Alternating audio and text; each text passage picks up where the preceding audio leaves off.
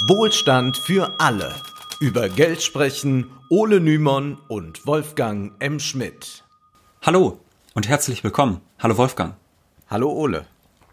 Heute soll es um einen Begriff gehen, der allgegenwärtig ist. Es soll um den Neoliberalismus gehen.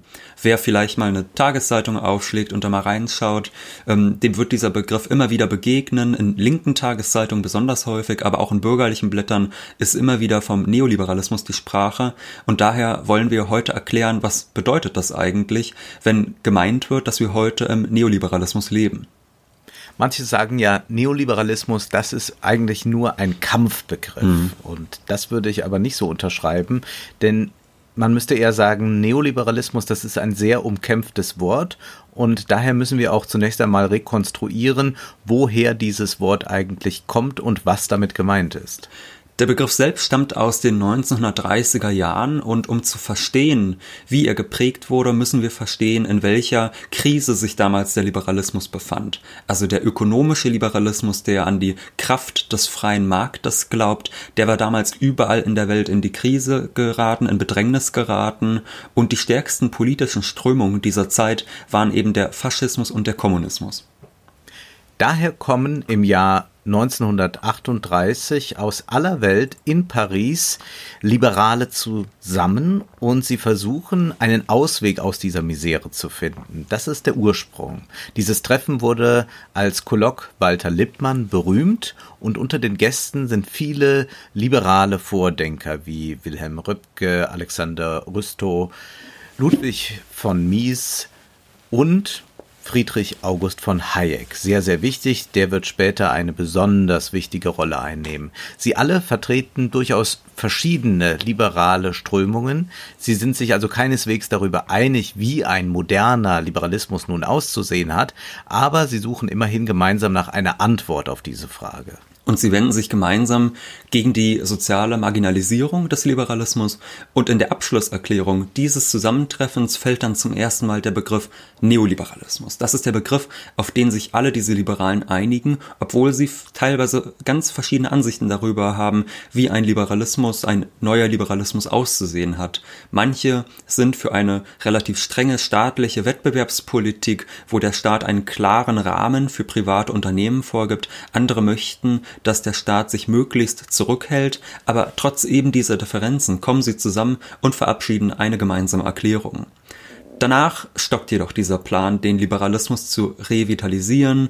Äh, der Zweite Weltkrieg beginnt ein Jahr später, also im Jahr 1939 und sechs Jahre später, 1945 Jahre, endet er dann.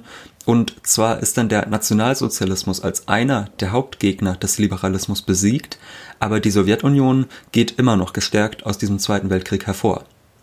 Und so kommt es, dass Friedrich August von Hayek erneut ein Treffen einberuft und er war ja schon bereits in Paris bei Lippmann dabei und nun geht es darum, eine Denkfabrik, einen Think Tank zu gründen, der neoliberales Denken in alle Welt hinaustragen soll. 1900 1947 wird die sogenannte Mont Pelerin Society gegründet und viele der Vordenker, die bereits 38 zusammengekommen sind, sind jetzt wieder dabei. Sie treffen hier aufeinander und infolge dieses Gründungstreffens der Mont Pelerin Society werden die Differenzen zwischen den verschiedenen liberalen Strömungen immer, immer deutlicher. Auf der einen Seite gibt es den deutschen Flügel, die sogenannten Ordoliberalen, wie etwa Rüstow und Röpke, die eine staatliche Ordnungspolitik wollen. Und auf der anderen Seite stehen der Gründer der Mont Pelerin Society, Friedrich August von Hayek, und seine amerikanischen Gefährten Milton Friedman und Ludwig von Mies. Sie sind der Meinung, dass sich der Staat möglichst wenig in das Spiel der freien Märkte einmischen soll. Sie sind äh, beispielsweise auch gegen Sozialleistungen aus einem ganz einfachen Grund. Sie sind nämlich der Meinung, dass wenn Parteien ähm, ihren Wählern hohe Sozialleistungen versprechen, dass sie dann eher gewählt werden und dass sich also die Wähler korrumpieren lassen von den Versprechungen der Politiker, anstatt die Politiker zu wählen, die eine in Anführungszeichen ordentliche Wirtschaftspolitik machen. Auch misstrauen die Liberalen um Friedman und Hayek jeglicher Planung, da sie der Meinung sind, dass jegliche Form der staatlichen Planung von Wirtschaft im Autoritarismus enden muss. Das beschreibt Hayek in seinem berühmt gewordenen Buch Der Weg zur Knechtschaft. Und Ole, hinter mir steht dieses berühmte Buch, Ein großes die Bibel, eine der, der vielen Bibeln der Neoliberalen. Und nun, es ist so, dass den Kampf innerhalb der Mont Pelerin Society am Ende Hayek und Konsorten gewinnen, die damit zwar innerhalb des Thinktanks nun an Einfluss extrem gewonnen haben, jedoch ein kleines Problem haben. Der Neoliberalismus hat in der Gesellschaft immer noch einen extrem schweren Stand. Hayeks größter Gegner, John Maynard Keynes, hat mit seinen Vorschlägen zur Wirtschaftspolitik die Nachkriegsordnung sehr stark geprägt. Keynes geht davon aus, dass der Staat eine aktive Wirtschaftspolitik betreiben soll und die Nachfrage notfalls auch durch Staatsausgaben ankurbeln kann. Mit seinem Rezept fahren viele Staaten weltweit sehr erfolgreich und die neoliberalen Vordenker haben es nun schwer, da irgendwie in die Lücke reinzukommen. Auch in den Wirtschaftswissenschaften ist das neoliberale Denken noch lange nicht angekommen. Und tatsächlich scheint der Kampf, den Hayek führt, also der Kampf um einen Neoliberalismus, ähm, der gegen aktive staatliche Wirtschaftspolitik ist, denn die, äh, die, Nachfra die Nachfrage fördernde Politik von Keynes ist ihm ein Gräuel. Dieser Kampf, äh, der scheint lange Zeit umsonst zu sein. Also bis in die 1970er Jahre hinein ist der Keynesianismus sehr stark. Selbst der amerikanische Präsident Richard Nixon bezeichnete sich noch Anfang der 70er Jahre selbst als Keynesianer. Und daher gelingt es Hayek eben kaum Fuß zu fassen, egal ob in den Wirtschaftswissenschaften, an den Universitäten oder aber auch praktisch. Doch dann in den 1970er Jahren kommt der Keynesianismus ins Bröckeln, er kommt in die Krise und dann bricht die Sternstunde des Neoliberalismus an ja, in den 70er Jahren, da ist plötzlich Goldgräberstimmung bei den Neoliberalen. Noch einmal zur Erinnerung. Also ursprünglich haben sich unter dem Begriff des Neoliberalismus verschiedenste liberale Denker mit unterschiedlichen Idealen zusammengefunden. Wenn wir nun von Neoliberalismus sprechen, dann meinen wir damit die neoliberalen Denker wie Hayek und Friedman, die sich durchgesetzt haben. Ihre Stunde ist also nun gekommen und das Versuchsfeld für die Reformen ist Chile.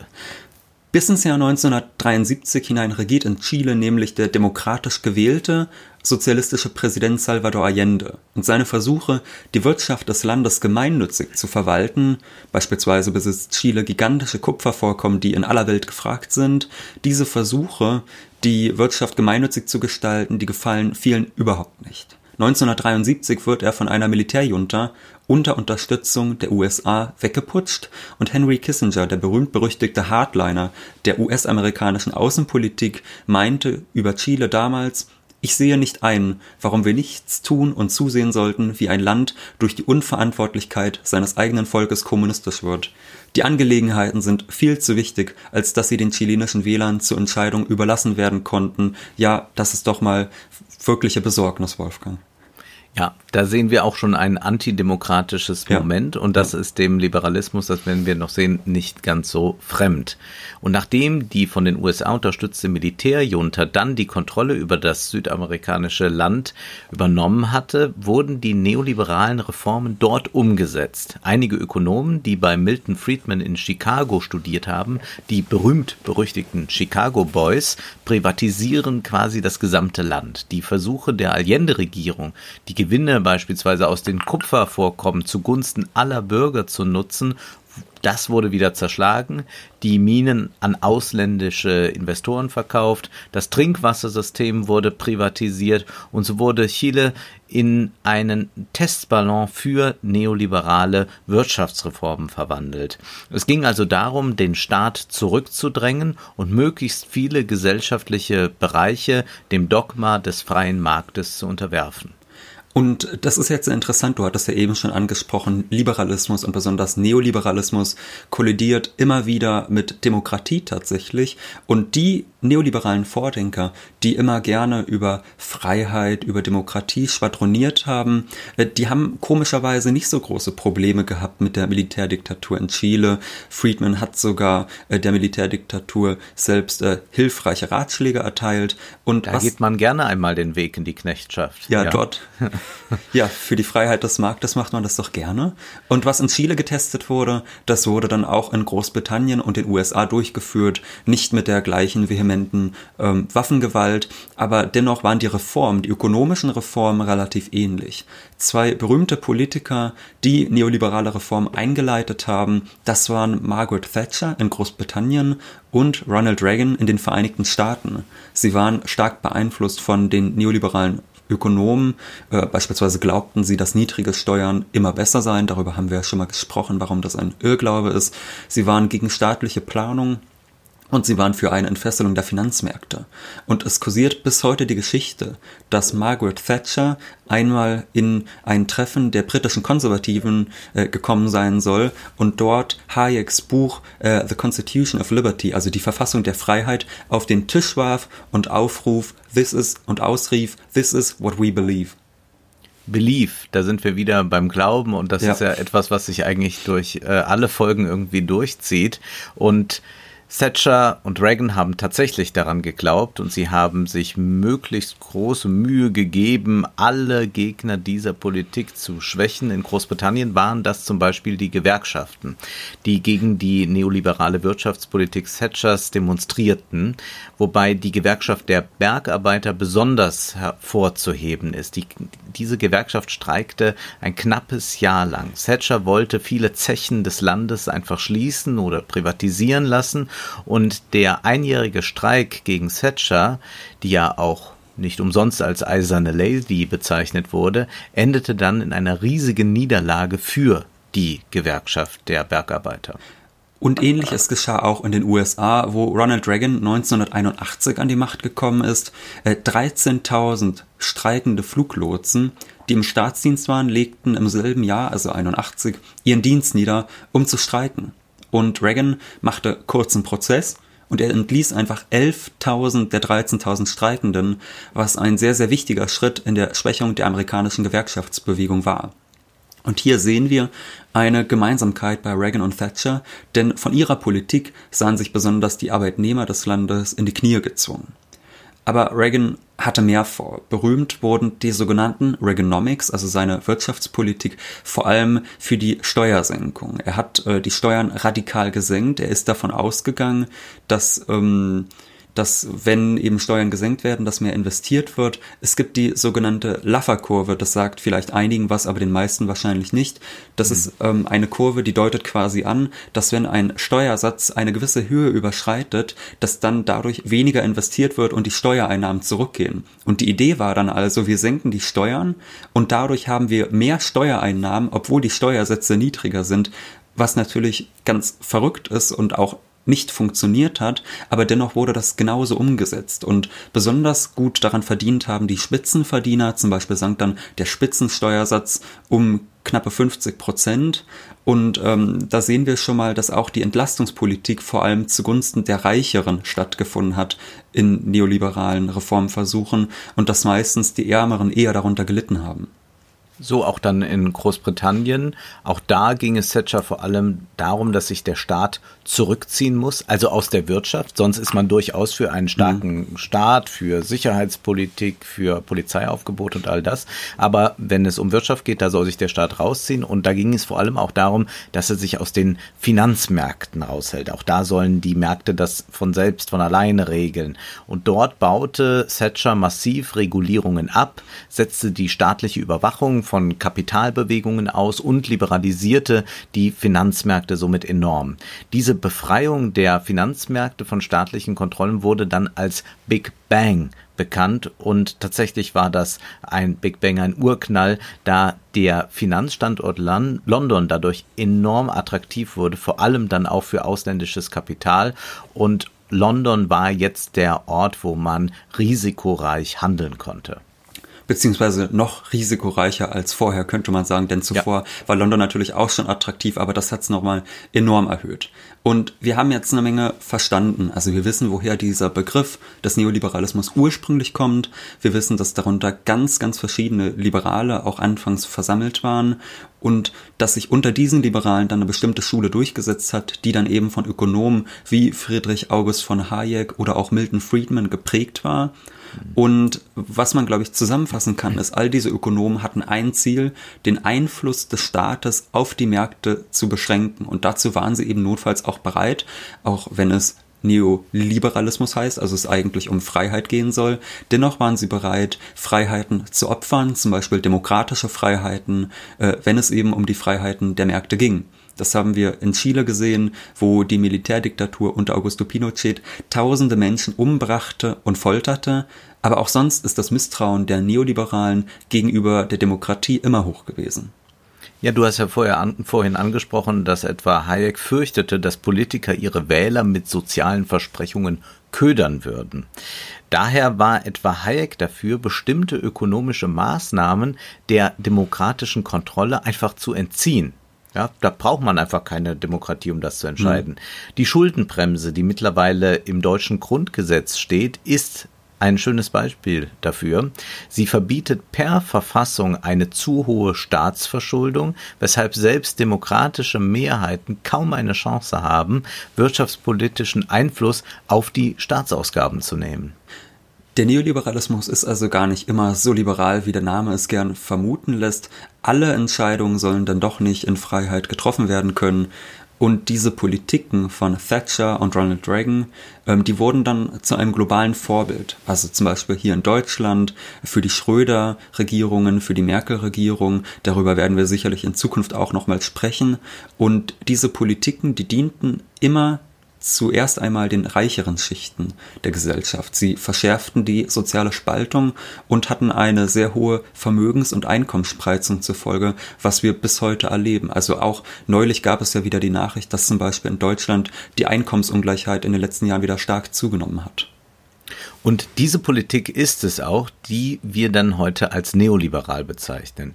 Nun habe ich ja anfangs schon gesagt, das ist ein umkämpfter Begriff. Manche sagen, das sei ein Kampfbegriff. Aber dem ist zu, entgegenzuhalten, ja, in den 30er, 40er Jahren war es durchaus so, dass man unter neoliberal verschiedene Formen des Liberalismus verstanden hat. Das hatte also eine enorme Pluralität, dieser mhm. Begriff. Aber wenn wir heute von Neoliberalismus sprechen, dann ist das eben nicht mehr so. Viele, die man damals noch als neoliberal bezeichnet hätte, würde man Oder heute sich keineswegs so bezeichnet, die sich auch selbst so bezeichnet ja. haben.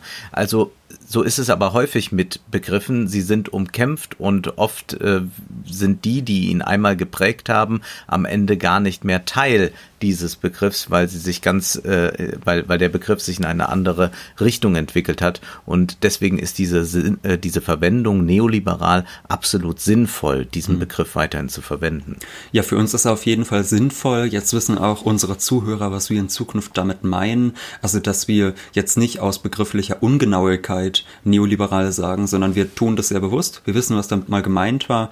Aber wir sind eben der Meinung, dass wir auch das Recht haben, diesen Begriff so zu benutzen, auch wenn vielleicht vor 70 Jahren mal Menschen ein bisschen was anderes damit gemeint haben. Ja, und prägend war eben der ja. Neoliberalismus, wie wir ihn jetzt beschrieben haben, äh, ausgeführt dann von äh, Thatcher und Reagan und anderen. Und es war eben nicht das, was man 1938 mal irgendwo auch gedacht hat. Mhm. Ähm, wer nun mehr zu diesem Thema erfahren möchte, dem kann man ein Buch empfehlen, nämlich Neoliberalismus zur Einführung von Thomas Biebricher. Und wer sich noch amüsieren möchte, der kann bei YouTube nach einer Serie von dem neoliberalen Milton Friedman suchen und er wird sie finden. Diese Serie heißt Free to Choose. Die beruht auch auf einem Buch, das ins Deutsche übersetzt wurde. Das ist ganz pathetisch, dieser Titel, der heißt Chancen, die ich meine. Und es ist sehr amüsant zu sehen, wie Neoliberale so denken und man glaubt gar nicht, was man alles privatisieren kann. Und nächste Woche soll es dann aber um eine Idee gehen, die von eben diesen neoliberalen Denkern auch geprägt wurde bzw. angedacht wurde. Es wird um Milton Friedman und die Idee des Helikoptergeldes gehen. Was das eigentlich ist. Man spricht momentan auf jeden Fall häufig darüber. Nun ist aber erst einmal Schluss, denn Zeit ist Geld. Prosit. Das war Wohlstand für alle. Ihr könnt uns finanziell unterstützen über paypal.me-ole und Wolfgang oder über die in der Beschreibung angegebene Bankverbindung. Herzlichen Dank.